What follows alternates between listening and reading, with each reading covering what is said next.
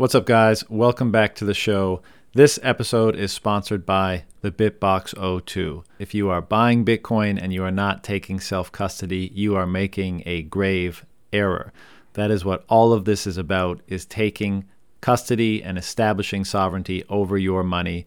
And hardware wallets are an effective and easy way to do that. And I've been really impressed by the BitBox02. Uh, there's a lot of great features. It's really accessible for people that are just getting started. So if you've just bought Bitcoin and you want to figure out how to take self custody with an easy to use device and app, it's great for that.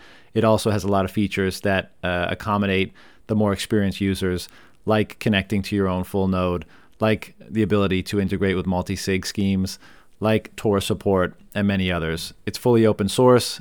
It's a great product. I've been really enjoying using it.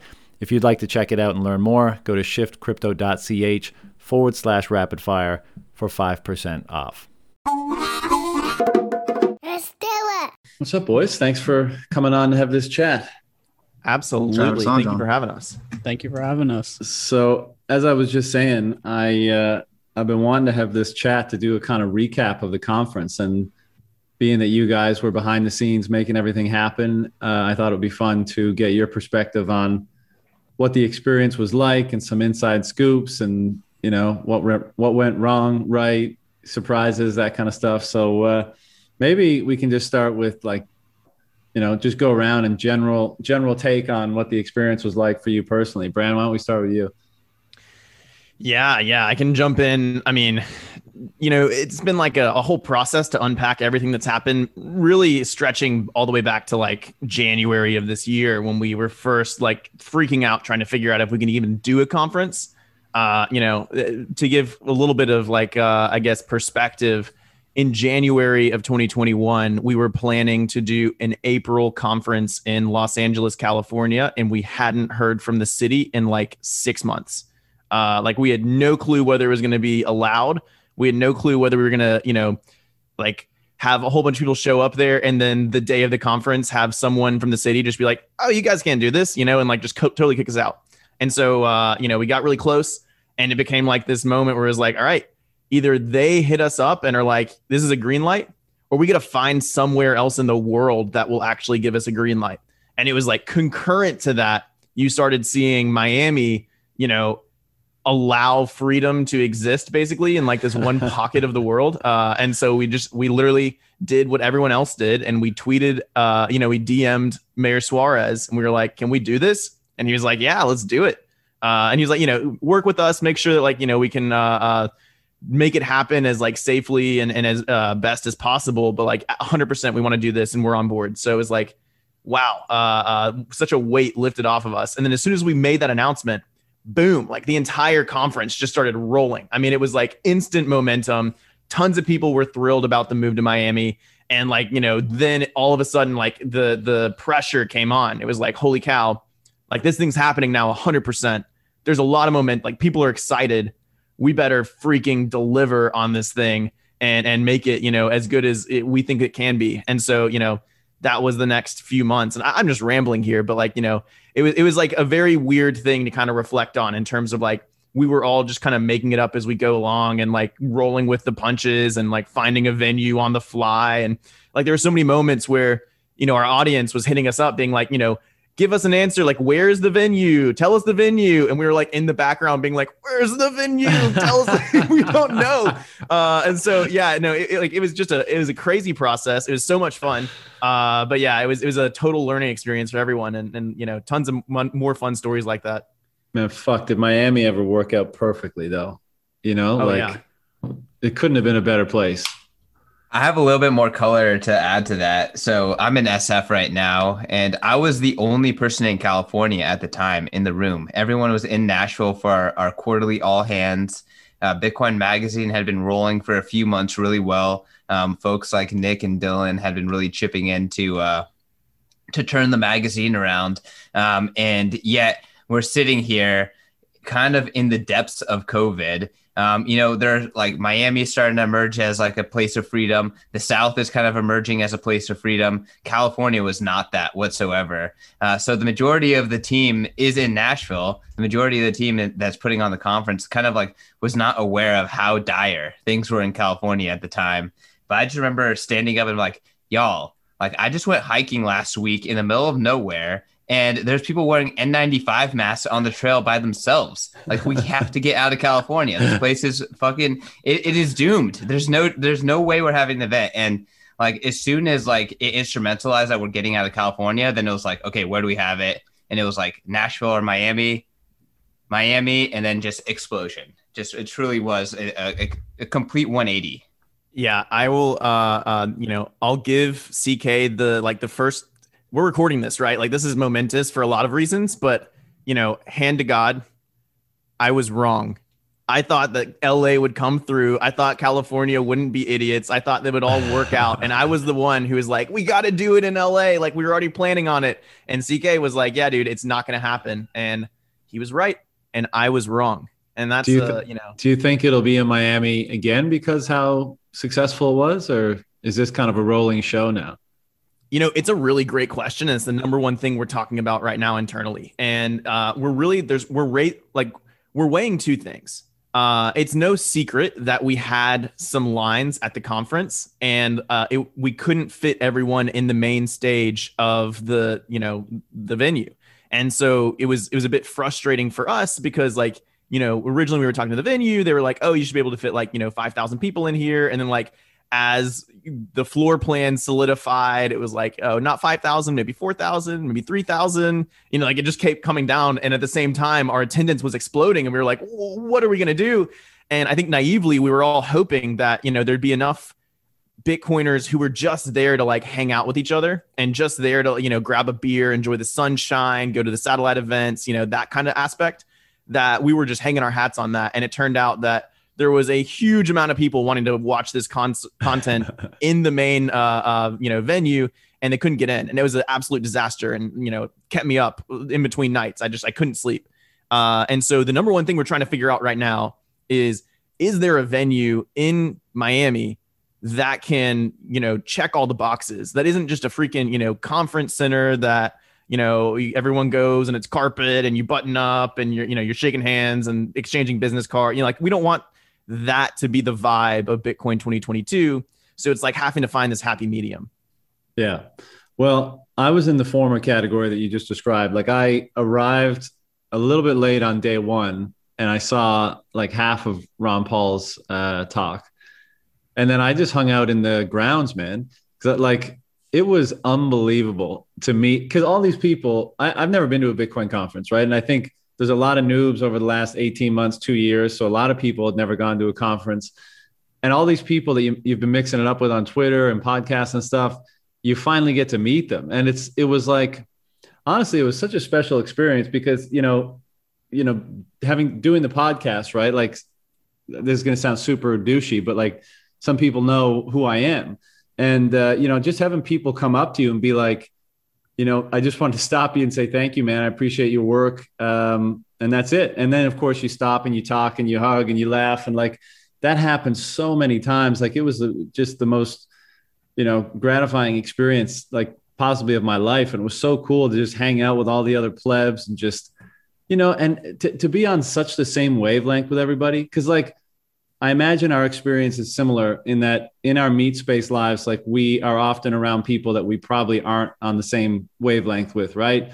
And over the last 18 months, it's been maybe frustrating and like exhausting and all that kind of stuff. And then to be in an environment where like hundreds of people are all on the same wavelength and it's just like immediate connection.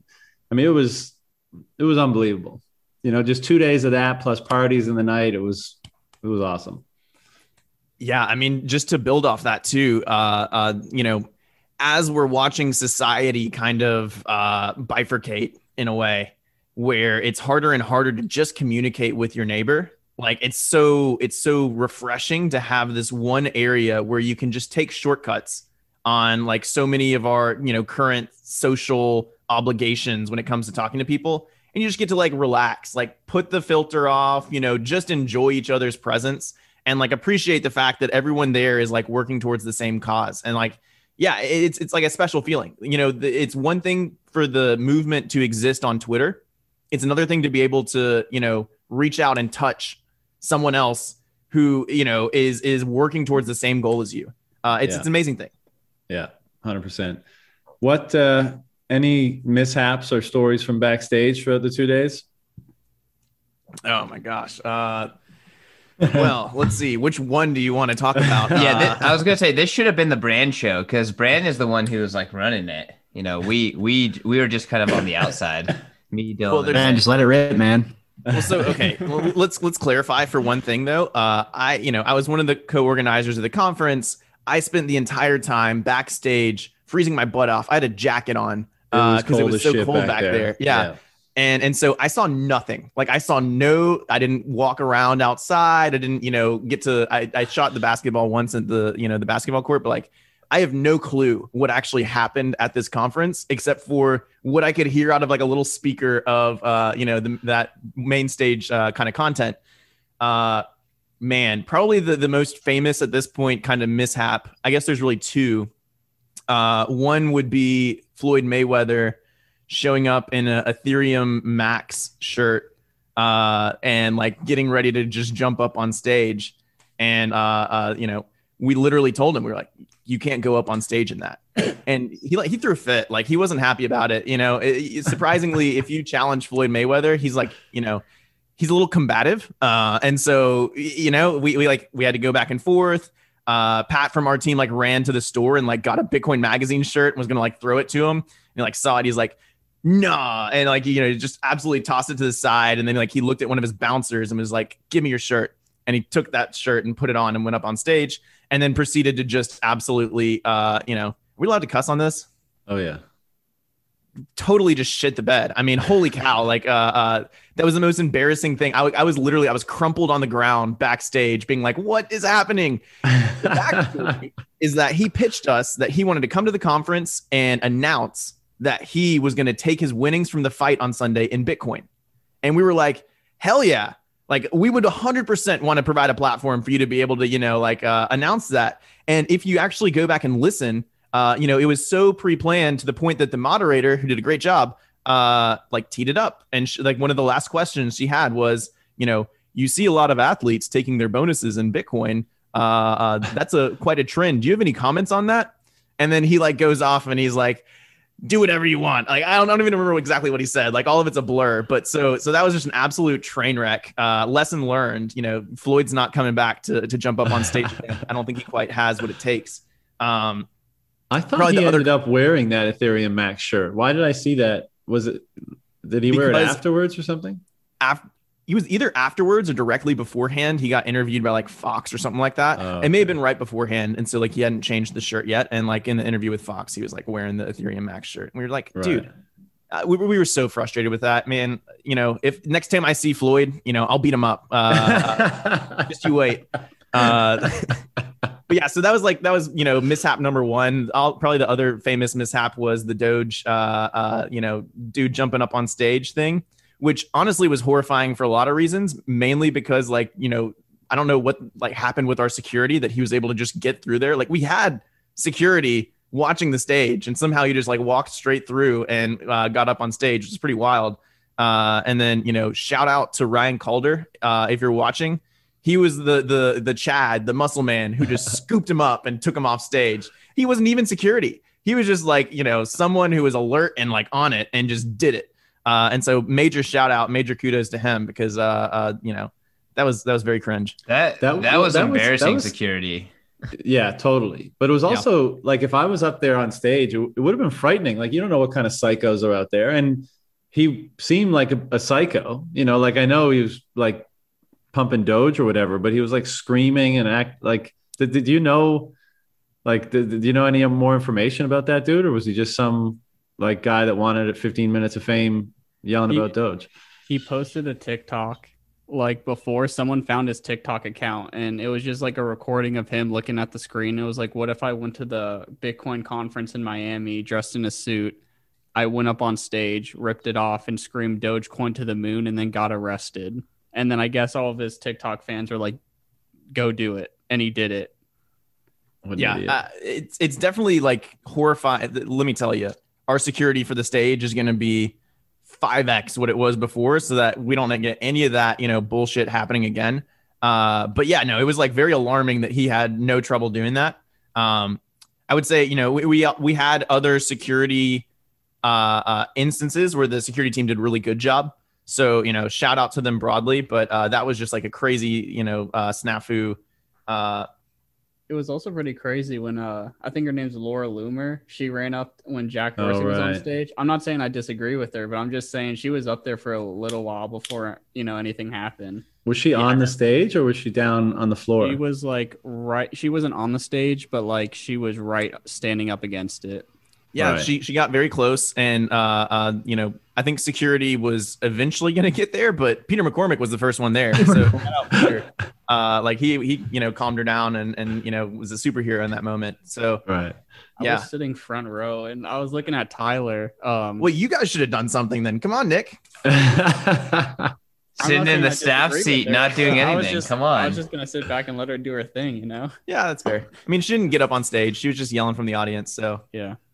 Yeah. Um, Did you guys see? Um, One cool thing was uh when Tony Hawk was there, he was just in the back, like before he went on stage, he was just skateboarding around and he was doing that one trick. I don't know I don't know what it's called, but it's like half the board was tilted up and he's just like rolling around the back. It's, it was Like- just pretty cool to just be back there. yeah, it was it was really adorable actually. Like he was getting out his pre-stage jitters by skateboarding, Yeah. And I was like, that is the most Tony Hawk thing I've ever heard in my entire life. Uh, like, you know, he's got uh, thousands of adoring fans out there, like just excited to hear him talk. And he's like nervous. And so Is he's that what he? Is that what he said?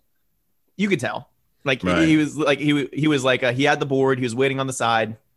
Uh, he was talking at that time. Uh, I guess that was the um. I think it was the picturing hyper Bitcoinization panel. Maybe? No, I think it was the uh uh Preston Pysh uh uh macro landscape Oh yeah, it was panel. on the second day. Yeah, Uh, and so like he was waiting for it to end, and he was like super nervous, and he like kept fidgeting with the board and like looking up, checking the time, like making when was he gonna get on, and like eventually he just like looked around and he just took the skateboard and went, and uh, yeah, it was He was great. super cool. I, I had a quick chat with him. He was just super chill, down to earth, super nice guy.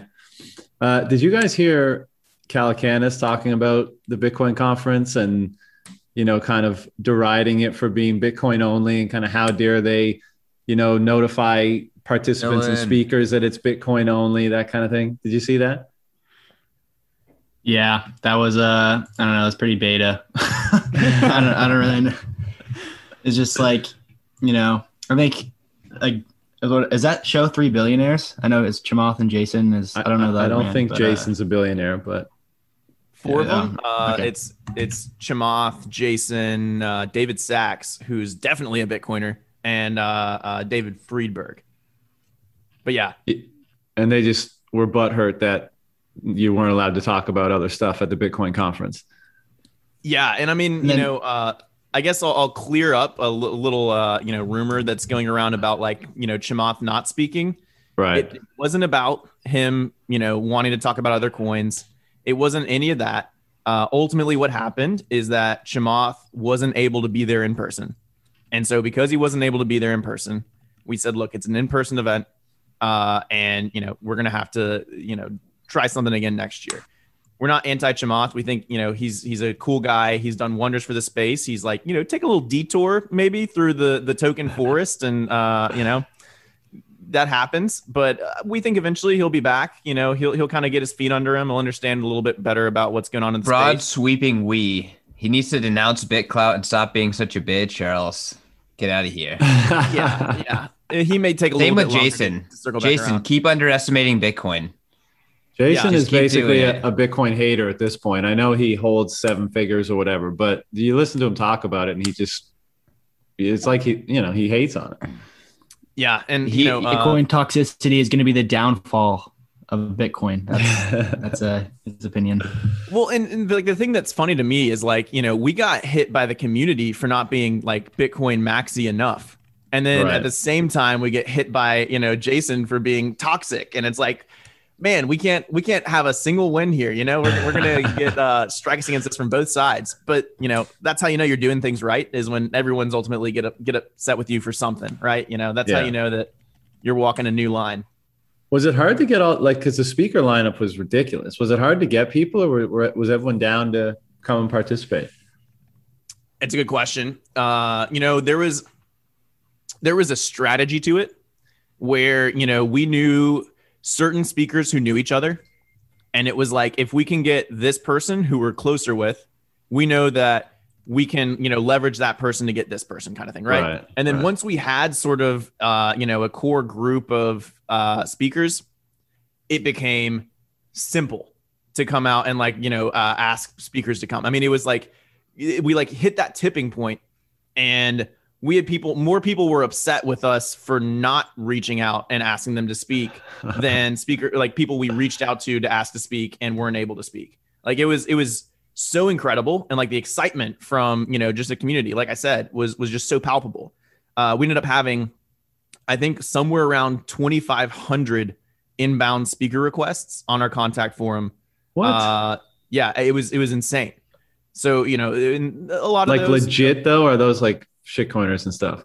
I mean, it was it was tons of Everything. shitcoiners, tons Right. of uh, you know blockchainers, tons of eh, you know just speakers. You know, we just speak and uh, we'd like to speak at your conference, kind of things. Like I mean, you know, we ran the gambit, but like 2,500 potential people asking to speak at the conference that you had to sift through, and it's just like you know that's on top of the outreach that we did as well. So it was it was crazy. I guess once you get like Jack and Lummis and Saylor, you can pretty much get anyone in the space at that point.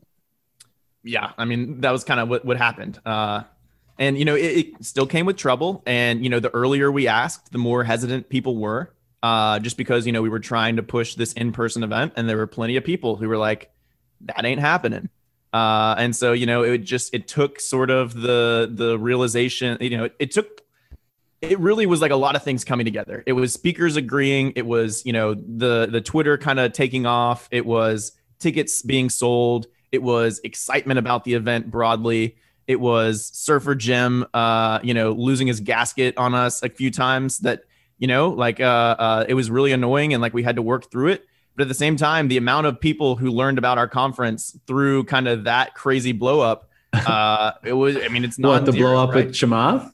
Yeah, it's it's non-zero. I mean, you know, it's like the classic Trumpian uh no all publicity is good publicity kind of thing. Right. Like it ended up it, you know, it's not how I would prefer for us to, you know, be known, but uh it gave us a bigger platform and and that many more people kind of learned about us. And did you guys have someone help you pull off like all the related events, like the dinners and the after parties and all that shit? Like, did you outsource that to event companies to host and shit?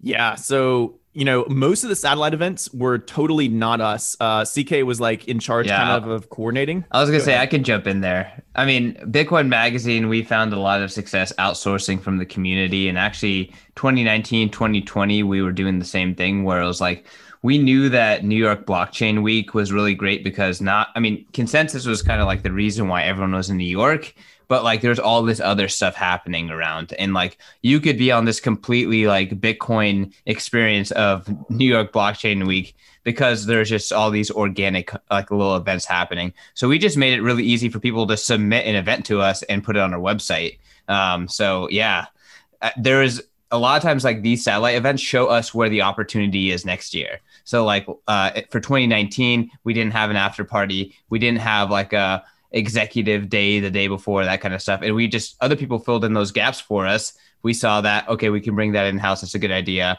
We definitely saw a lot more great ideas like kind of happening this past uh, event. And uh, hopefully for 2022, you know, we're trying to bring out a full week of Bitcoining brought to you by Bitcoin Magazine. And, you know, we're going to continue to facilitate like all the side events and try to capture that stuff on the site. But uh, we're just going to be planning more stuff too. Sick. So the like the official after party, someone else put that together, and you guys just kind of linked up. So Okay. specifically whale night and the after party, uh, those were still our events. Like we still ran that. Now we had like event, you know, producer companies we were working with, but like they were still kind of under our purview. But then everything else that happened basically, uh, besides, you know, after party, whale night, and then our event, that was all crowdsourced. That was all community driven. Right. Like the beefsteak. I know all of pretty much all of us except for Brand were there. That was a pretty sick party. Amazing. I was asleep. uh, did you guys know that the Ross recording? How like when did that come in? That wasn't a late entry, right? You guys knew that was going to happen. So Wait, let- wait, let's let Nick or, or Dylan tell tell yeah, a yeah. story here. I mean, I, do you remember that I shit? Dylan hit it. I'll go after. With, with Raw. I mean, I don't have too much to add. Uh, you know, for like all the details, I think CK and, and Brand uh, can do a better job than I can. I just I know like the the seven days that I was there was like the most fun I've ever had, but the most like stress and sleep deprived at the same time. We were like we would get up at like five and get at the conference at like six, and then we'd do the whole day. You know, work, socialize, yada yada, go you know party at night, and then run it back again. So, um, I mean, But you guys, uh, you guys were into it too, like into the content. Because I remember when I first went up on the stage and I looked down, like uh, Dylan, Nick, and a few other you guys were right in the front row, just like ready to fucking watch the panels and the, the speakers and stuff. I had a little chuckle. That was definitely one of the coolest parts. Is we had like we had those meet like that media row. where We were just we would just walk up to the front. We have like three 20 year olds sitting at the front of it, like wearing t-shirts. It was it was pretty cool. yeah. I- I thought uh I like I had a pretty unique experience at the conference, like tying into that. Like we had the whole first row just blocked off reserved for Bitcoin magazine. And you know, me, Dylan, Tyler, and Casey, we were there for like all the huge big speakers. Like some of the speakers like Floyd Mayweather, like we we couldn't give a shit to go to. But um like we were working hard there. Like we weren't just sitting there watching. Like we were live tweeting throughout it. We were writing articles about what they were talking about, etc. Um, but it was really cool to be able to like just sit there and listen to like some of these people talk and like kind of you know be able to like pick their brain on their thoughts on things. But like running the social media and their Twitter, like I got the freedom to since I could just sign in from my phone, like I got the freedom to like roam around the place, take pictures, like meet different people. I got to see, you know, the art gallery. I got to see, you know, the the video game place. I got to see, you know, all the booths. I got to go outside, the Swan Dome, the Open Source Dome, uh, Whale Night, uh, the Stacking Sats stage, like the basketball court. I thought one of the coolest places was like the place all the way in the back. It was just like The Wynwood Marketplace. the Wynwood Marketplace. It was just super chill. It had an ice cream spot and like a burger and a taco spot next to it. You could literally just go there. There were fans everywhere. So if you were too hot, you could just sit there, have fans blow on you, and just like chill and talk Bitcoin the whole time. Um, I remember like months leading up to the event, like I'm one of like the only actual like Bitcoin magazine like content team people here in the office. Nick, and put everyone put that else- mic closer to your face, will you? and everyone go. else is just like you know the conference team and it was it was a pretty crazy experience watching like how a conference is organized and run and like what goes on behind the scenes like um I, i'm not going to say too much because i don't know what i can and can't say but like it was a pretty like You're under NDA. You say Yeah. anything wrong, you're off the podcast. but it, it was a pretty like uh it was a great learning experience i thought just to like see like how things are run like um why things are done the way they are etc and um overall i thought the whole conference came together really well. It was like bitcoin only nearly down to the t except like a few speakers who went you know haywire. But other than that like i'm actually very impressed with the conference team and how everything uh went. And um I think 2022, all this stuff is going to be ironed out, and uh, it's going to be even better than uh, this conference this year. Yeah, you think it's going to be ironed out, but it's going to be like three times as big. So there's going to be new problems next year. Yeah, like one thing I was thinking, like the whole time, I was like, okay, we're going to have like a 12,000 person event. And I kept thinking that for weeks and months. And then the night before we flew out to Miami, I was like, holy shit, we're going to have a 12,000 person event. like, there, like there's going to be a ton of people there. And it kind of hit me all last second and it gave me a little bit of anxiety, but it was, it was awesome. Yeah. Did you?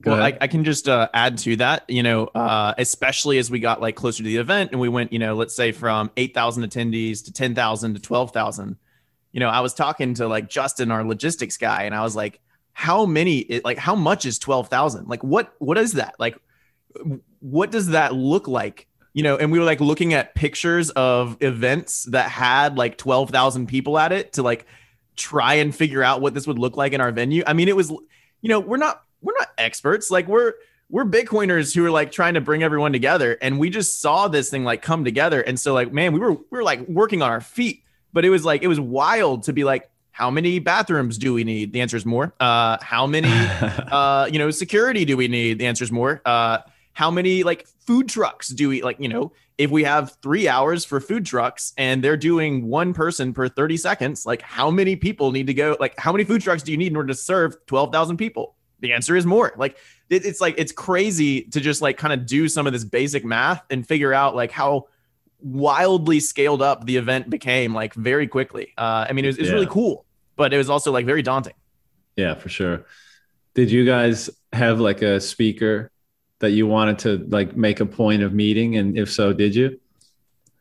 I, I have one right here. So, uh, and I didn't meet them. This was actually really sad, but um, the Friday morning was Ron Paul, Nick Szabo, um, Jack Dorsey, and Michael Saylor back to back to back to back. All the while that was all happening, I was in the store, probably about 300 feet away from backstage, with a backstage wristband that would have gotten me backstage. And I was just slinging t-shirts the whole time. I think Dylan was with me too. So while all of this is happening, like these people that we would love to just say, "Yo, what's up?" Shake my hand. You know, amazing. You know what you're doing in the space. Uh, you know, we were just doing the menial grunt work. So uh, I know Dylan kicked ass. Uh, I know Nick was was running around with his head cut off, and uh, Brand was backstage. But uh, you know, it was incredible just to have everyone there, and you know, it is kind of just shocking. Like, man, Nick Szabo, Jack Dorsey, Michael Saylor, all there in one place, and I could have just you know snuck away and say what's up, and I didn't. I did get to meet a few good speakers. I got to meet Ron Paul. And I got to meet Tony Hawk. I got to meet Russell Okung. Russell Okung's a fucking dope dude. He's I cool Russ is the man. I Yeah. Let's meet him. Russ. Um, Ron Paul was super nice. Tony was super chill. Um, I just met a lot of like people I've been bullshitting with on Twitter for the past few years. Like just sitting in the back room, like it was it was a really dope experience. Well, Nick, that reminds me of meeting you at the beefsteak, right? Because we all are used to interacting with avatars and Twitter handles, right? So, like, there was, let's say, six of us standing around at the beefsteak in a circle, like, I don't know, GG and Rob and, you know, a few other people. Can't really remember. But you come in and you're like, hey, guys, what's up? And like, you kind of do the, the handshake to everybody. We're like, hey, man, what's going on? And then somebody goes, like, yo, you guys know that's Nick, right? We're all like, Nick, holy shit. and that happens so many times throughout the conference, right? Because you're just not used to people's faces. And then when you finally put two and two together, it's uh, like you realize you're pretty much like best friends. I think I think Wiz had the best strategy, which was to literally put his Twitter avatar on a shirt that he just wore around the conference. And so, you know, you'd be like, ah, Wiz, well, how's it going? you know, otherwise you just like he could walk right past you. You'd have no clue. yeah. Uh, yeah. I I, Uh, I love going around meeting people for the first time, and I say I'm Nick, and they're like, "Oh, okay, hi," and then I tell them my Twitter at, and they're like, "Oh shit, okay, hi," and like their whole Can't body mind. language and misdemeanor, like everything changes, and uh, yeah, like one thing you said about Gigi being in that group. I don't have any memory of meeting Gigi. Like I never talked to him, and and I, and I'm upset. I'm really upset that I didn't like. Maybe you did. You just don't know it. You met him and you didn't He know looks it. like I, I don't mean to dox him, but you know, when you see him, you're like, oh, you're Gigi. Like it Really? kind of all comes together. Yeah, You think he looks like he sounds? sure. Yeah, I don't know. I recognize him immediately. I recognize him immediately. Um, how did the Ross thing come together? Can you guys divulge Yeah, that? Yeah, I'm sorry. I'm sorry. I I, I, I busted that, but uh, No, no, it's yeah, all good. Brand Brand has the most has the most insight onto all the speakers. Yeah, so Ross was a pretty special one. Uh, you know, we had been trying to get Lynn to come to the conference. She was at 2019. Uh, you know, she delivered a letter from Ross uh, from jail that she read, and you know, it was a standing ovation. I mean, it was just so powerful. And we were like, we got to do this again. Uh, we like we want to continue to grow Ross, you know, the free Ross platform. And uh, you know, we hit her up, and you know, she basically uh, she let us know she's like, sorry guys, I'm not gonna be able to make it. Uh, you know, I got a family thing, but let me see if uh, you know I can get an introduction to the lawyer, and maybe you guys can do like an interview with him beforehand. And we're like, wait, like uh, Ross can like talk and do a, a, an interview, like a phone interview with us. And you know, uh, it was something that you know it, Ross had already always been a little hesitant to do, just because of the fact that putting, you know, if you put your neck out there and you make noise, yeah, there can be re- repercussions. And, uh, you know, unfortunately, and, you know, horrifyingly, there were for Ross. Uh, you know, fortunately, he's out of the shoe. You know, uh, uh, like, I can't tell you the, you know, the amount of tears that I cried backstage when I found out he was in there. I mean, it was, it was, it, I found out in the middle of the Doge thing, which is why I didn't have any clue that that was going on or do anything about it because like I was literally out back sobbing. Uh, uh, and so, you know, I come back in and, you know, uh, their thing is wrapping up, Aaron and uh, Steve Lee. And I, I, you know, talked to some of uh, the people who are in the, the Free Ross team. They're like, yeah, so, uh, you know, I don't know what you want to do here. And the day before, we had played Ross's uh, uh, interview with Bitcoin Magazine.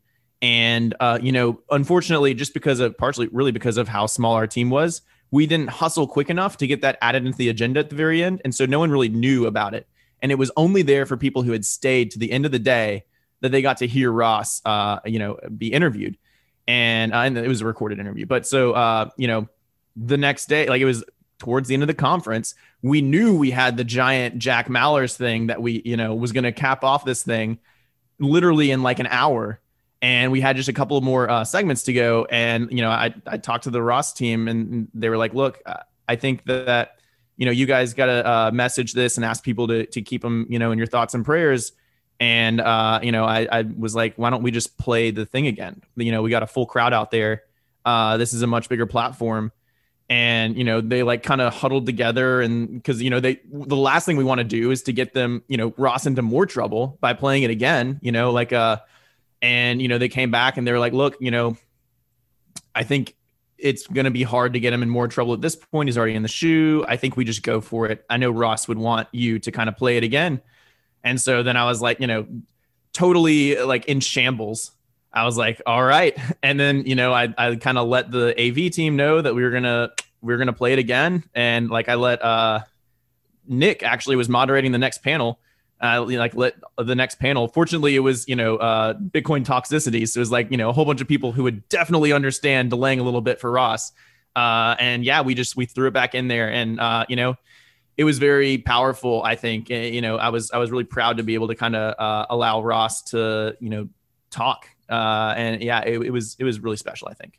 I didn't realize that you guys did it again on day two. Yeah, it was it was right there towards the end, uh, right before Nick's panel. Then we were able to just play it again, and When- you know it was it was a When was it recorded? That's a good question. So uh, this is also part of the drama of all of it is that we were planning Yeah. on getting it like somewhere around three weeks before. Uh, and you know, Peter from our team was waiting kind of just for a random call from prison that literally opens up exactly how it opens up on the uh, phone, like on the recording, which is like you have a direct call from you know Arizona State Prison, and it's just like you know this most chilling like thing, and you answer it, and like there's Ross on the other end, right?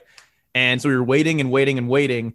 We didn't hear from him, uh, and then you know his team tells us that basically like there was a lockdown in the prison, like there was a fight, and it just everyone was locked down, no one was allowed to get out of their cell, and we were just waiting for the lockdown to lift, and it was freaking like uh, uh, a week plus, and not only that and I know I'm sorry I'm rambling so much. I didn't mean to like take over this this stream, but It's all good. not only that, but beforehand we were gonna hope to try and do a live interview at the conference with Ross, and that was our main plan.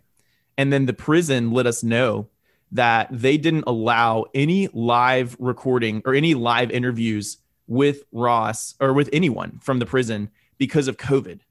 Because it was a phone that he had to touch and other people touched that phone and it could be a covid spreading issue. And so he's not allowed to talk to the media. And so yeah i mean it, like talk about an absolute Holy shit. yeah so you know uh, uh that's sorry i'm getting myself worked up but like that's how all of this kind of happened was you know we, we were first hoping to do kind of a live interview with you know bitcoin magazine at the event and then we quickly had to like change it into a recorded message from ross uh, uh, that you know we had to kind of find some workarounds in order to do it. But it, yeah, it was, it was it was pretty crazy. Uh, So- pretty so he had he hadn't done because when I didn't think he could do that before, and I think that's what most people's assumptions were. But he had just avoided it himself because he didn't want, like he I guess wanted to avoid the repercussions. Is that he could have always So- he could he could have recorded messages before? So I don't know about that. Um, he got permission, so like he wasn't doing this outside of their knowledge, which is even more insidious and why they punished him anyways, because Yeah. they said yes, you can do this, and they made it as hard as possible. Truly, like we were planning this for upwards of a month, and we ended up recording it the day before the conference. Legit. Uh, like one of our interns who was supposed to go out to the steak dinner with us did not go out to the steak dinner. Same with Peter Chihuahua because they were there editing it before the day before it went. So, I mean, it was uh, it was grit to make it happen, and then like you know, obviously grit from from Ross to just take it right, like solitary confinement nonstop. Is that so? Soon as it, as soon as you guys showed it on day one, at the end of day one, that day or the next day, he was put in solitary. Yeah, uh, exactly. And uh, I think it was like the next day, just maybe, honestly, probably like an hour, maybe two hours before we played it the second time, uh, was when we found out that you know he got put back into the shoe, and you know, uh, uh, For how long? Your, yeah. Uh, sorry. How long was he put in there for? It seems I think he was there, probably like for about a week, uh, maybe a little bit more. But so uh, you know, to your question, you know, was he always able to do this? A, not when he's in the shoe, obviously. Uh, and you know, he's been taken to solitary, I think, multiple times since he's been in jail. Uh, like especially I think when he first got in. Uh, but I also don't want to, you know, spread incorrect stuff, but I'm pretty sure that's true. And um, you know, he was always worried just kind of about not just the repercussions for himself, but like, you know, for his family to be worried about his safety. Uh, Yeah. like he just didn't want to, you know, put them through anything. So, uh, you know, there's there's a lot of reasons why he hadn't spoke out. It may also be that now that he's transferred to this prison in Arizona, he had a little bit more freedom to do this. And maybe previously, I think he was in Rikers, uh, and I don't know if they were allowed to maybe speak uh, to the media in, in Rikers. So it, it wasn't quite possible until pretty recently. But uh, you know, he was kind of just picking and waiting his moment um, in order to be able to talk to everyone. And the crazy thing is, is that he hadn't ever spoken to the media like on on tape before because you know up until this point he was either in prison he was in an ongoing investigation or he was anonymous uh so you know like there was never this moment for ross to tell his story kind of uh to you know a sympathetic media outlet who's willing to to listen to him and so it was it was a pretty special moment But Lynn did end up going, right? Because I, you know, she was backstage. I saw her. I think day two. I can't remember which day it was, but Everyone but that said they weren't going to come uh, or couldn't come, they were, they were on the fence of coming, ended up coming. Like there's m- many of those stories. I'm sure Brand has them off the top of his head, but I know like four or five off the top of my head, including Lynn. Right. Yeah, the, the short of it is that she wasn't planning on coming until just the last second, where there were just so many people that she would have the opportunity to kind of meet and t- tell Ross's story to that she thought, you know, it was just it, it, she couldn't afford to kind of miss the opportunity. I felt bad. It was like a family wedding that she ended up missing. Uh, but you know, she chose she chose the conference over that, which is you know even more special for us. So yeah, shout out Lynn. Uh, I mean, she's she's truly an amazing woman. yeah, she is. Um, all right, the Jack announcement. Give me the give me the the details on how this all came together. Wait, so before Dylan, Nick, you guys weren't privy to the details before. Like, what was it like knowing that a big announcement was coming, but that like just as we're keeping it tight lipped? I remember like the night before, we were all around the pool at the hotel, and you you guys are like huddling together. You're like, "Yo, I got this bullish piece of news, like saying it's gonna be world changing," and I'm like, "Bullshit!" Like, how many times have we heard that? Countless times, and like, you're like telling me like, "No, it's gonna be crazy. Like, it's gonna get mainstream news. Like, everyone's gonna be covering it," and I'm like, "Yeah." You know, well, what, what could it be? And I massively underestimated it but I I did guess it. Do you remember? I no. Well, I think that you know, I think that there was like it was guessable for sure. Uh, but like no one like it's just like an entire level. It's like a step function up in terms of Bitcoin's legitimacy. So it was like it was totally possible to guess, and yet absolutely impossible to guess. I know. I just remember I, I said, "What's it about? Give me some details." And you said Jack Mallers and Strike, and I was like, "It has to do something, maybe, possibly with like a third world country in, involving Bitcoin in some way." But I, yeah, I but did you guess legal tender? Because I think a lot of No, people were I thinking didn't. Bitcoin on the balance sheet of uh, of El Salvador, like government or whatever. Yeah, that's what I was thinking. I was not thinking legal tender at all, but it was pretty crazy. I just remember when he was on stage, I was in the back, I was watching it on the TV, and I, I was had, right like- next to you actually. Now that I think it was me, you, and Russ, right? It was you, me, Russ, and like a bunch of other couple people. other, yeah. Legendary. and when he announced, Yo, Russ, he was supposed to not be there. He was supposed to not be there. Oh, really? There's a lot of people who are supposed to not be there. I just remember when uh, the president announced that it was going to be legal tender, he just went crazy. It was awesome. Yeah, that was Dude, such that a is My, uh, legendary. How I kind of remember it is like same with same with kind of Nick. We were we were pulling up to the pool, and uh and Brandon and and David Bailey, um, the CEO, they were just like s- like they were cheesing ear to ear grins. I'm like, all right, I'm like, what's up, guys? Like first time seeing them. I'm like, and they're like, you know, whispering, like you know, chatting back and forth. I'm like trying to mind my own business, but also like, yeah, what's up? And Brandon goes, you know, one of those things that all the Bitcoiners talk about happening. Yeah, it's happening. And I'm like, dude, just fucking tell me. And he's like, nope. And so, so I, I mean, I was pumped, but I like, I, I didn't have any idea. Um, you know, obviously Jack's like whole speech, just like unhinged, super raw, like emotional, like that. That I like, I will remember that environment for the rest of my life. Like that was Yeah. like super chilling. And then like midway through the video playing with the president, the whole crowd just erupts and you can't even hear what's being said. Like so powerful. It- like that was my favorite part of the weekend by far. yeah. But it, it, it only that only came together last minute too, didn't it? The announcement. yeah, like literally the day of, uh, so one of the I forgot his name, but one of the dudes from Strike was texting me on my phone. He was like, "Tweet this out," you know, like get ready for the big announcement. Like he sent me over a tweet copy and stuff, and I was reading it, and I was like, "He- "You're not telling me what the announcement is, and I don't want to tweet this if I don't know." Because he's like, "Oh, like you better be there. It's gonna be huge," you know, blah blah blah. And I was like, "Fuck it, I'll, I'll send the tweet," and I'm just hoping it's gonna be huge, and uh, it, it lived up to my expectation. Yeah, we uh we got a call from uh Jack and his team on I think it was maybe Monday or Tuesday of, you know, the day Oh, like okay. before the conference. Like, you know, the Yeah. uh Whale Day was was Thursday. So like this is Monday, Tuesday, right? And uh, you know, literally all we get, like we get a text the night before and it's like, we need 15 minutes uh of speaking time. And I was like, literally, I I can't tell you how many times I've heard someone tell me for this conference, I only need five minutes. I only need 10 minutes. And I, I, I keep having to tell everyone, it's like, we literally don't have the space. And then uh, he was like, listen, we need 15 minutes. I promise you, like, you, like, we have to do this. and so I was like, all right, well, let's jump on the phone and talk about this because, like, we really don't have the space. And so then we jump on the phone the next morning and they just basically, you know, we had to sign NDAs with them. We had to like, you know, make sure everything was teed up. We weren't going to leak this out.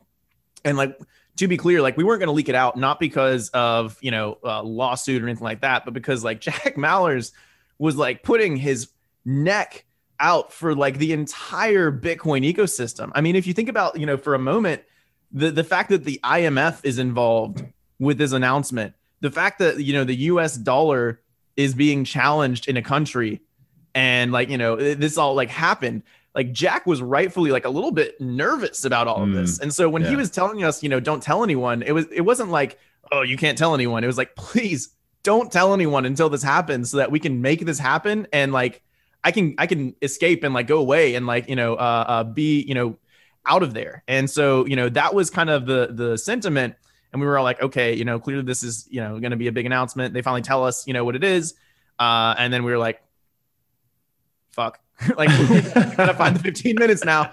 Uh and so you know fortunately we did. And uh, uh tim tim dillon was was flexible and the winklevoss twins and and uh jake paul they were all flexible to you know postpone a little bit. And uh yeah i mean it all just came together but it's pretty crazy how that works. Dude, what a Wow. amazing like cherry on the top of the conference to put that in right at the end. Yeah. I mean, it, I mean, it made the conference to some degree, not to take away from all the hard work we did. I'd love to say that me slinging t-shirts for a whole day made the conference, but like, damn, that was just like It was the vibes were already high, and that was just like, yeah. I mean, yeah, I, couldn't imagine how different the conference would be had that not happened. Uh, it was like, it was just an absolutely pivotal moment for all of Bitcoin. And like, we were just lucky that, uh, you know, we had the platform at the right time for them to be able to share it. Uh, so, you know, obviously shout out to, to Jack and uh, Xander and like the whole strike team. Like they really, they made this happen and we, we were just able to, you know, give them the spotlight. Uh, so it is It was very incredible. I I- like I think all hardcore Bitcoiners are going to remember that moment for probably the rest of their lives. But like in particular, and Nick, you you saw this. I don't know if any of you other guys were backstage. It was it's kind of all of a blur for me, but it was like because I remember after the announcement, I went to take a pee, and you know the couch room, that's where the bathrooms were, right? And then I come out, and Jack's, I think like him and maybe one other, but he's you know crying in his hands. He's got his head in his hands, and he's just very emotional. And it was just before everyone like kind of flooded in, like his family and everybody. And it was, you know, and then everyone came in and everyone's crying and hugging. And it's just like the most amazing, beautiful experience ever, you know? And, uh, and people hung around there for 20, 30 minutes. And I think they, you know, they got Jack out of there for security reasons or I don't know if I, is that right? Do I remember that correctly? wow. yeah, that's basically right. Yeah. Yeah. But it was like, ev- you know, everyone had tears in their eyes. I had a few moments where it was more than tears in my eyes, but uh, it was uh, su- such a cool thing to witness, you know. And, and for me, it wasn't the announcement. Like, it's awesome. And, you know, we all knew it was going to happen. It's amazing that it's happening now in this way and all that kind of stuff. But for me, what got me so emotional was like to see how much passion and dedication Jack had and how his commitment to these ideas of freedom and fairness and truth and inclus- and financial inclusivity and all this and all the other things related to Bitcoin, how his passion can actually make something happen in the world, can actually foster the change that we always talk about. You know, that it can be made real through dedicated work like that. You know, that's what got got me going. And that and that he was that he's so passionate about it and that he's willing to devote his you know life to it. When he's and when he says i'll die on this hill i fucking believe him you know? And uh that's what got me that like that's how much raw emotion there is for this cause you know not necessarily the announcement itself. Yeah what's what's the old saying? Uh uh you know never never doubt that a single person can change the world. Indeed it's the only thing that ever has right? Yeah. you know? Like uh that moment jack he may very well have changed the world. Uh so you know it, it's it's amazing I've watched that uh, video back on YouTube like at least 10 to 15 times over. Like I it, it's it's awesome. Like that's like that's someone who I aspire to be. Like you know what I mean? Like that's inspired me to like want to do more and like actually create like something of real world value that like helps people like and not just sit around and you know just do nothing. Like that's it's it's it's dope shit to see. yeah so you're the I- one who's been padding our youtube stats huh well, I think everyone agrees with you, Nick. But you know, for what it's worth, you guys have been crushing it with content over the last however long a period it's been. I mean, you know, I don't know. that's these guys Yeah, it's just, it's just been awesome. You guys are killing it. But um, you mentioned what happened after, like the the Dillon podcast and stuff. Like, how, how did that come together? Like, and and why? You know, Jake Paul. How did that get in the mix? Yeah, that's a good question. So, uh, you know, David, our CEO, is a Tim Dillon stan. Uh, he just absolutely loves this guy. Uh, he like, you know, every day or every week, I guess, he would like send me clips from the previous Tim Dillon show, and he's like, "This is the best comedian in the entire world. He gets Bitcoin. Like, we got to get him at the conference." And so, like, you know, eventually we figured out how to get in contact with him, and uh, he agreed to speak.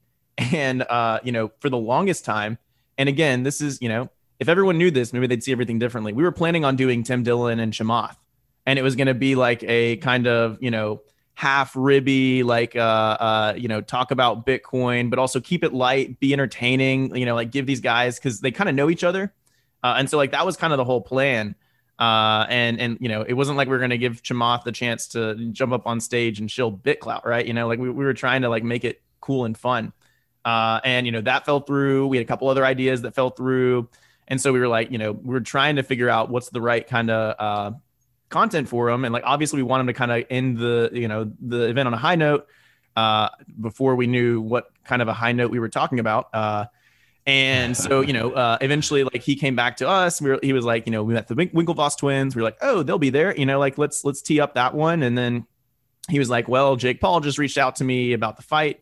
We were like, you know, uh, we need to make sure that Jake is, you know, definitely not going to be slinging anything else up there. And and he was like, I already talked to him. He's on board. It's it's Bitcoin only. Like he knows. We we're like okay. Uh, and so like, you know, Tim, Tim's folks really made that happen, Tim and Ben. So shout out to them. Uh, but yeah, I mean, you know, I, I didn't get to hear much content from, from the entire conference. I did take a lap during that because like it was the first time I got out from behind backstage. It was like the last thing. I didn't have to do anything else. Uh, and like walked by and I, I heard Tim go, you know, uh, Cameron, Tyler, you guys have been pretty quiet. Uh, uh, probably because you guys are CEOs and you got to be careful about what you say and you don't want to, you know, misrepresent the company. So, can you tell me your thoughts on Israel Palestine? And it just like, you know, the entire crowd just lost their mind. It was so funny. And I was like, oh man, that's good. That's good. That's like a fun kind of way to end it. Uh, so, so yeah, uh, I think, I think it was a pretty good hit, although I didn't hear most of it. Yeah. I actually met, I talked to Jake for like 10 minutes backstage. And I like, I know he's brash and kind of crazy and that kind of stuff, but I kind of like his shtick like I kind of like that he just p- likes to piss everybody off, and he actually is pretty, you know, talented for a YouTuber and, and what he's doing. And you gotta you gotta give him props for making, you know, millions and millions of bucks fighting MMA fighters in a boxing ring. I mean, it's clever if nothing else. But I also told him that I made money off his last fight. I I, I bet Bitcoin on sports bet. Um, nice on Jake against Ben, and I I made some Bitcoin, so that was great. You bet um, against Ben, who's the the Bitcoin, you know, the Bitcoiner on uh, boxing or come was on, it boxing man. or fighting? He he ain't really a Bitcoiner. oh.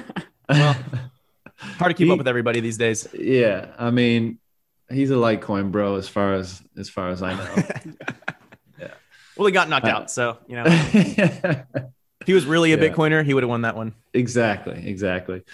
Um, all right, last little bit, boys. But what you know, I, I said right at the beginning that like the conference just like everything's different now, right? From the announcement, from how many people came to the conference and had an amazing time and got to to meet all these other Bitcoiners in meet space. Like, I don't I don't know what the question is, but uh, like things are different. What do you guys like?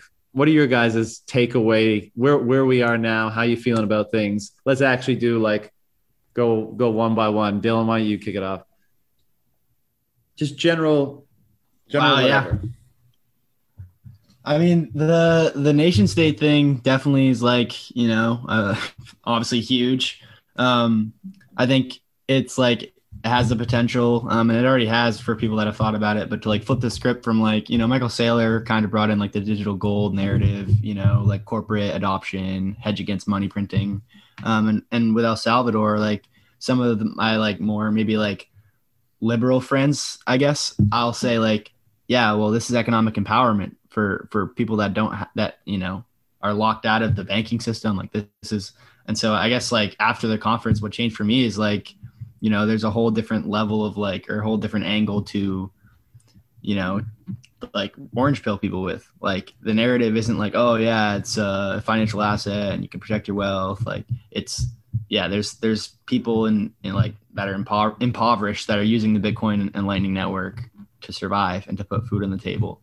And so like that for me, like I've I've definitely been hitting that angle hard, and you know it's awesome to see. And now with you know I think a lot of S- South and Central American uh, countries are going to follow. So that's what changed for me. nice, CK.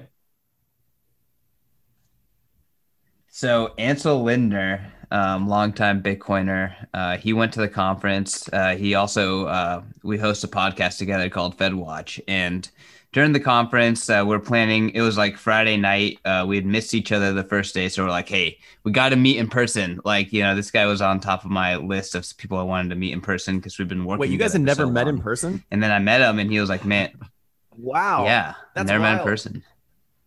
Yeah. He's taller than I thought. He's about as tall as John.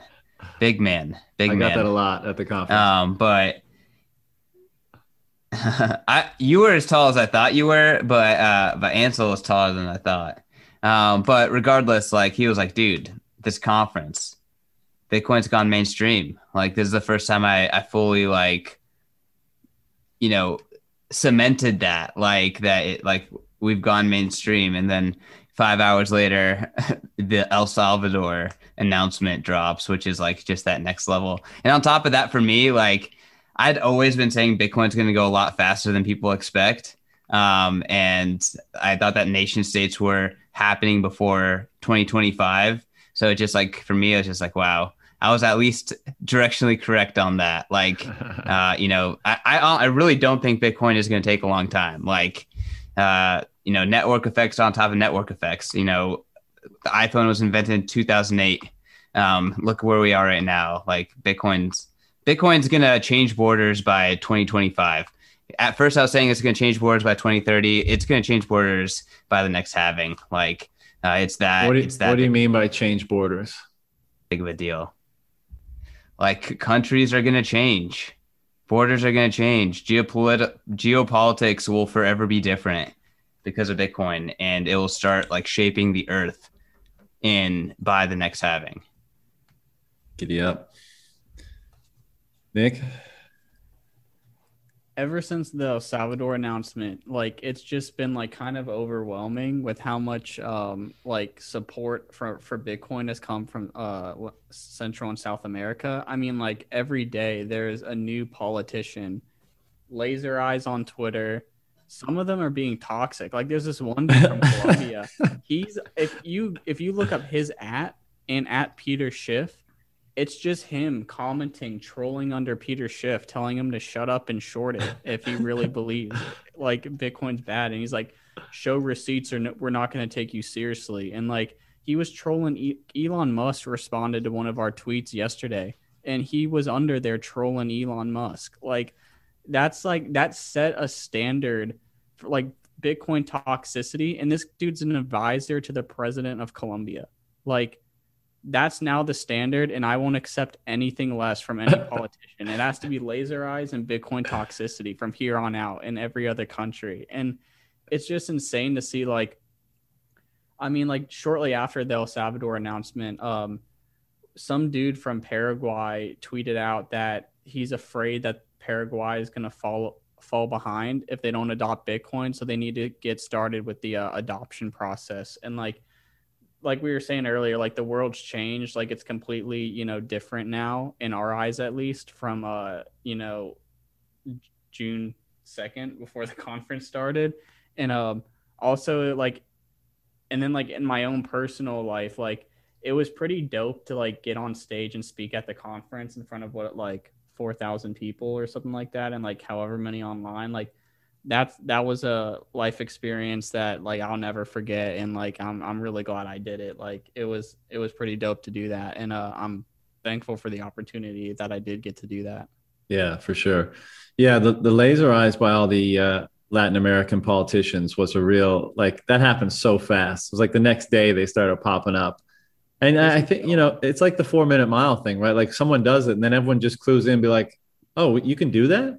like we, we we can just have dual legal tender and and benefit from you know having bitcoin plugging into bitcoin as a as a nation or as an economy. Like why don't we do that? You know like we don't we don't know the fucking us overlords anything particularly in latin america where they've been fucking around for the last 100 years. Like why not? You know if little tiny el salvador can do it so it's going to be super interesting to see how fast this snowball you know rolls ahead Mhm. I can't Is there a hope for Canada? No, we'll be like dead last. We're just God, that place So is sad. That's how I running it in, the the- wrong direction. It's brutal. That's how I feel about the US. The, the sovereign individual forecasted that. Sorry, Nick. Sovereign individual forecasted that so well. Like just nation state resistance, develop nation state resistance to decentralization. Totally. One of the things I found interesting was how fast they moved to get the bill in Congress and then, you know, vote on it and make it legal tender. And then I doing a mean- Twitter Spaces the night that they were voting on it, and we're all hanging out listening to the president. Yeah. I mean, how crazy is that? And then, like yesterday or earlier this week, the US were like, hmm, we got to delay this decision on the Vanguard Bitcoin ETF. Like, we, we don't know just yet. Like, they take so long to do shit. And then, you know, countries um, in Central and South America are like, they're rampant with this. Like, they want to get shit done. And it's, it's really cool to see. Yeah. Yeah. And they, they, I mean, they have far less to like hold on to or protect you know like thing you know in many cases things aren't super great and they've been been at the behest of the US for a long time and I think a lot of them see it as like not only a way to benefit their country and their citizens but like a bit of a middle finger too it's like we're happy to go our own way with this Brand so here a thought that came into my head is like okay so El Salvador they had they were a smaller country uh let's just say a president that could you know, you know, things happened relatively quickly and they had nothing to lose in terms of they were dollarized. They hadn't they didn't have their own currency. Like we need to make a list of other countries that fit that criteria because yeah. those are going to be the most likely because like the fact that they didn't have their own currency really mean, meant that they had nothing to lose right like once right. you add in like oh you have to give up the cantillon effect then like that's a little bit harder of a pill to swallow yeah totally i mean if you don't have monetary dis, if you don't have discretion over monetary policy anyways like w- might as well but it will be interesting to see like i can even i can see places even that do have their own currency just do dual legal tender and and just to see how it pans out you know and like they'll maybe they'll try to play it to their benefit or who knows but um, that would be interesting like to list the dollarized economies with small populations extremely popular president or or ruling party. What do you guys think of the Article 7 that's been getting a bunch of uh, press over the last few days? The, the it's kind of hypocrisy that that people are are so like like especially like the economists or people that like you know have been kind of bitcoin haters and they're like oh now they're coercing people to use bitcoin. It's like well what where where were you on every legal tender law before that? People are being you know coerced into paying taxes with the US dollar and now they have the option to do it with another you know that's why it's money right? Because you have to pay yeah. taxes in it yeah yeah now yeah now bitcoin is now it's like you know it's the worst thing in the world and legal tender law should be abolished because of bitcoin in el salvador it's like give me a break i mean i i think that you know i i, I would hope that there's not like you know, if someone doesn't want to accept Bitcoin for whatever reason, then I, you know, I would hope there's not, you know, like violence or, you know, any sort of uh, action against them. But, um, you know, ultimately, like this is a, a great move, and to, to hate on the wording of a law is like, I don't know. Why do you think they included it? Because like on that's what face, nation like, states do. That's what nation states do. Like it's a nation state adopting money um, nation states impose the money. The thing is, with people are like, I was really disappointed to get Jerry Brito's take, which was really weak. It was definitely a straw man. He was like, "Oh, Bitcoin's ethos is never to be imposed upon; it should be permissionless." Look, it was permissionless for El Salvador to impose it on its people.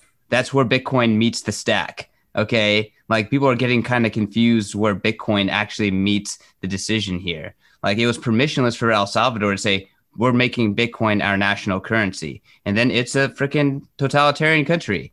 You know, they're going to do what they do. Like, I don't understand why people are so like naive to how the world works here.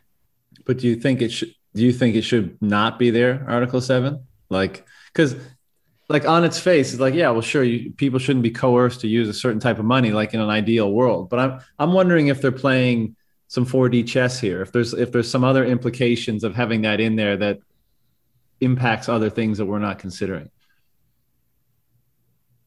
I don't know if anyone's playing 4D chess, but uh, I would say that yeah, my, my base case is that all politicians are just nearsighted, whatever take, they are, idiots or smart. I don't know, but uh, yeah, a, honestly, a I, I think. View. Okay, so, go for it. So, uh, you know, I always view kind of like the the you know Twitter, Bitcoin Twitter, to be like a bit of an immune system for Bitcoin, and uh, part of what that means is that you know the way the immune system works is like if you have a foreign body enter, but it signals the right things, your immune system will accept it without attacking it.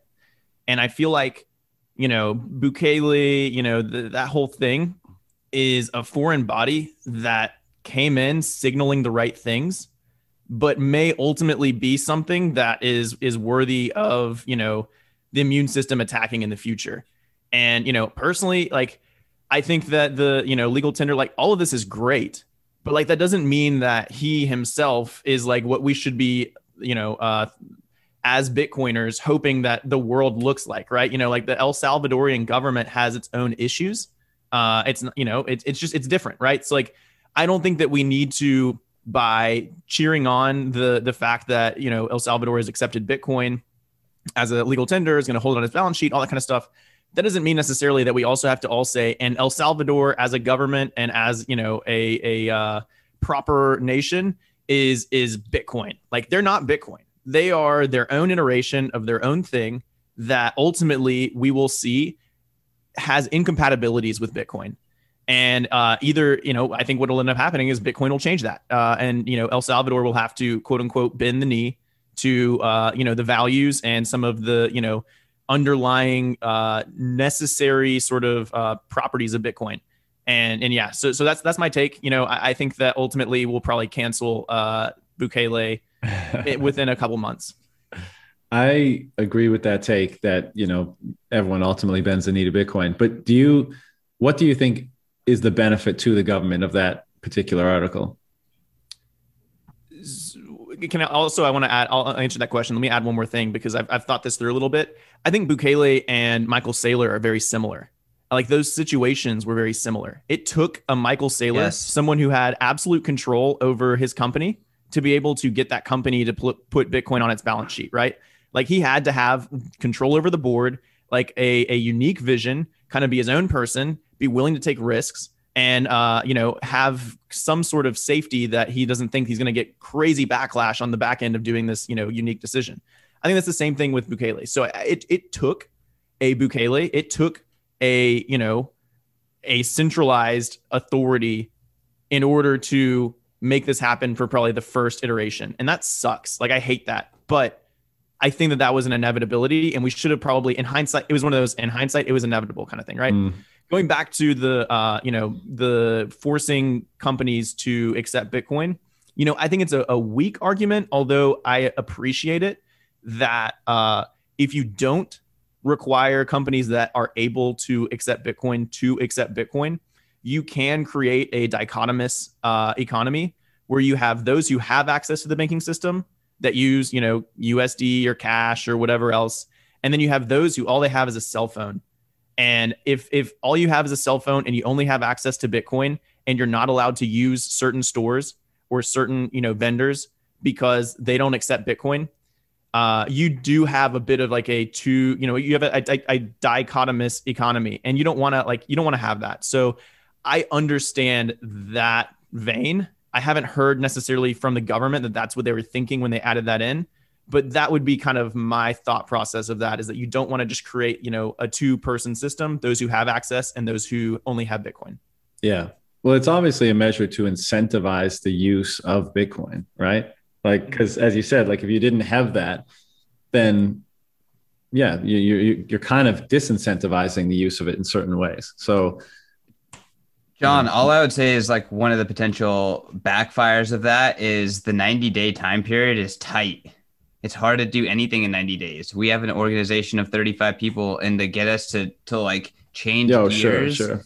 Yeah. Like that takes like 35 days, you know? So um like I feel like there's a lot of things set for like let's just call it El Salvador to stumble into Bitcoin adoption and like stump like kind of like uh, ha- have some missteps, and then I think the critics might look at that uh, in a really critical way. I don't know. I don't know. Maybe yeah. that's maybe that's the downside. Honestly, I don't, I don't think there's 4D chess here. I think it's you know Jack Mallers and a politician or a group of politicians designing something. They're going to politician. They're going to do what politicians do. They're going to force stuff down people's throats. Like they're, you know, th- nothing about them is really changing fundamentally so far, you know? So, like, there's no reason to expect an incompetent totalitarian government to not be an incompetent totalitarian government. Well, the, the other thing is like, the other reason why it's weird that people are surprised by it, it's like governments are tasked with doing what they think is best for their people, right? Not having a laissez faire, do whatever you want attitude on everything. Like no country in the world has that, right? So you could say, like, well, if they believe that accelerating the adoption of Bitcoin is what's in the best interest of their people, then taking this approach makes sense. You know, it's not the quote unquote freest way to do things, but if, but you know, if they perceive their role to be doing what's in the best interest of their people, I know that's like a idealistic sort of view, but you know, you could explain it in that way to a certain degree. You can justify every government action with uh, doing it for the best of their people easily. So yeah. You know, All right, the Bran, uh, freaking Auschwitz was for the best of our people too. Oh, fuck you, fuck you. Uh, Brand, give me your your final thoughts on the the conference and, and this, where we this are is now. like the final thought of you know how did things change like has has bitcoin changed after it Is yeah, kind of the just you know how how you feeling after the conference and where we are and kind of what's what's running through your head right now. I would say that uh, I think that Bitcoin is now officially a movement, and I think that that movement is unstoppable. I think that w- like what Miami proved in the like in the very end of COVID, when no one else was sure that you could get together and hang out, we had people coming internationally for a purpose, and that purpose is hyperbitcoinization. And you know that's that's been our entire company's goal is to create hyperbitcoinization manifested in the world and do everything we can to help it along right? And so i think that that's such a clear signal in a in a chaotic world where there is no other purpose. There's no movement. There's no underlying ideology that's consistent there's no signal out there uh, it's all just chaos and noise and then you have bitcoin and everyone showed up and we were all pointed in the same fucking direction. And that is just categorically unstoppable. Yeah. And so, you know, what I see is that this is like the launching point for Bitcoin, the movement, to overtake the entire world. And the incentives are strong, the the signal is strong, the, you know, we're I think past the point of no return in terms of countries, you know, dealing with Bitcoin and uh, some have already flipped the game theory in favor of Bitcoin before anyone could stop it. And so, like, it's just inevitable. Bitcoin is inevitable, and if you don't understand that yet, uh, HFSP. It's going to be a tough, tough century for you. yeah, man. You know, a final thought is we were th- talking about this at one of the after events, but it's like 12 months ago. Would you have predicted Saylor hadn't come out until like what was it August last year, right? Yeah. So like 12 months ago, would you have predicted that a public company would go all in, not just like dip their toe in, and that a country would adopt it as legal tender and all the rest of like just those two things, forget all the other news. No, you probably wouldn't have guessed it, right? So when we're having this conversation after the conference next year, 12 months from now, I mean, imagine some of the crazy shit that could happen in the next 12 months. I mean, we, we could be talking about several countries having adopted Bitcoin. And I mean, we, it's, it, things are moving so fast, you, you really can't predict. I mean, 12 months is an eternity in Bitcoin. Yeah, I think the conversation is probably going to be around uh, where's everybody moving? Like, you know, uh, you have all these options. You have different uh, upside in, in the different countries that are now uh, Bitcoin centric and Bitcoin focused. And it's like, you know, where are you going to build your citadel? Where are you going to move? Like, what you going to do? Uh, uh, the like the world opens up for Bitcoiners in the next twelve months. Who's, who's going to try to attract us the most, man? Who's, who's going to have the, the most enticing policies and incentives and that kind of stuff? it's I'm- not I'm- just the I'm, wealth I'm for sale. it's not just the wealth in Bitcoin. It's the fact that you have a unique group of people who are able to see the signal in the most chaotic environment possible. And like these are the kind of people that will ultimately like move society forward. And like, you know, every single country wants these people. These are like the Benjamin Franklins, you know, the Thomas Jeffersons. Like this is how uh, society progresses. And so like the clear signal is is the the stupid laser eyes. I mean, it's like it's literally it's that simple. I never want to take my Shout out off. Chair Force. Yeah. Um, well, boys, this has been fun. And uh, just again, you guys crushed it at the conference and you're crushing it at the magazine. And I'm sure all the other stuff you guys are doing. So Uh, Ellen, thanks for the invite of doing the the hosting. That was fun, and it was fun to be able to get to be backstage and meet some of the people and hang out for some of those special moments. It was like, yeah, like I said, it was an incredible experience. So uh, I appreciate being involved. Thank you. You you absolutely killed it. You know, I didn't even have to worry about anything because John Vallis was uh was up there, you know, just running the show. So thank you. All right, boys. Uh, we'll shut it down. I'm sure I'll be talking to you again soon. So uh, have a good one. You're the man, John. See you later. Thanks for having us.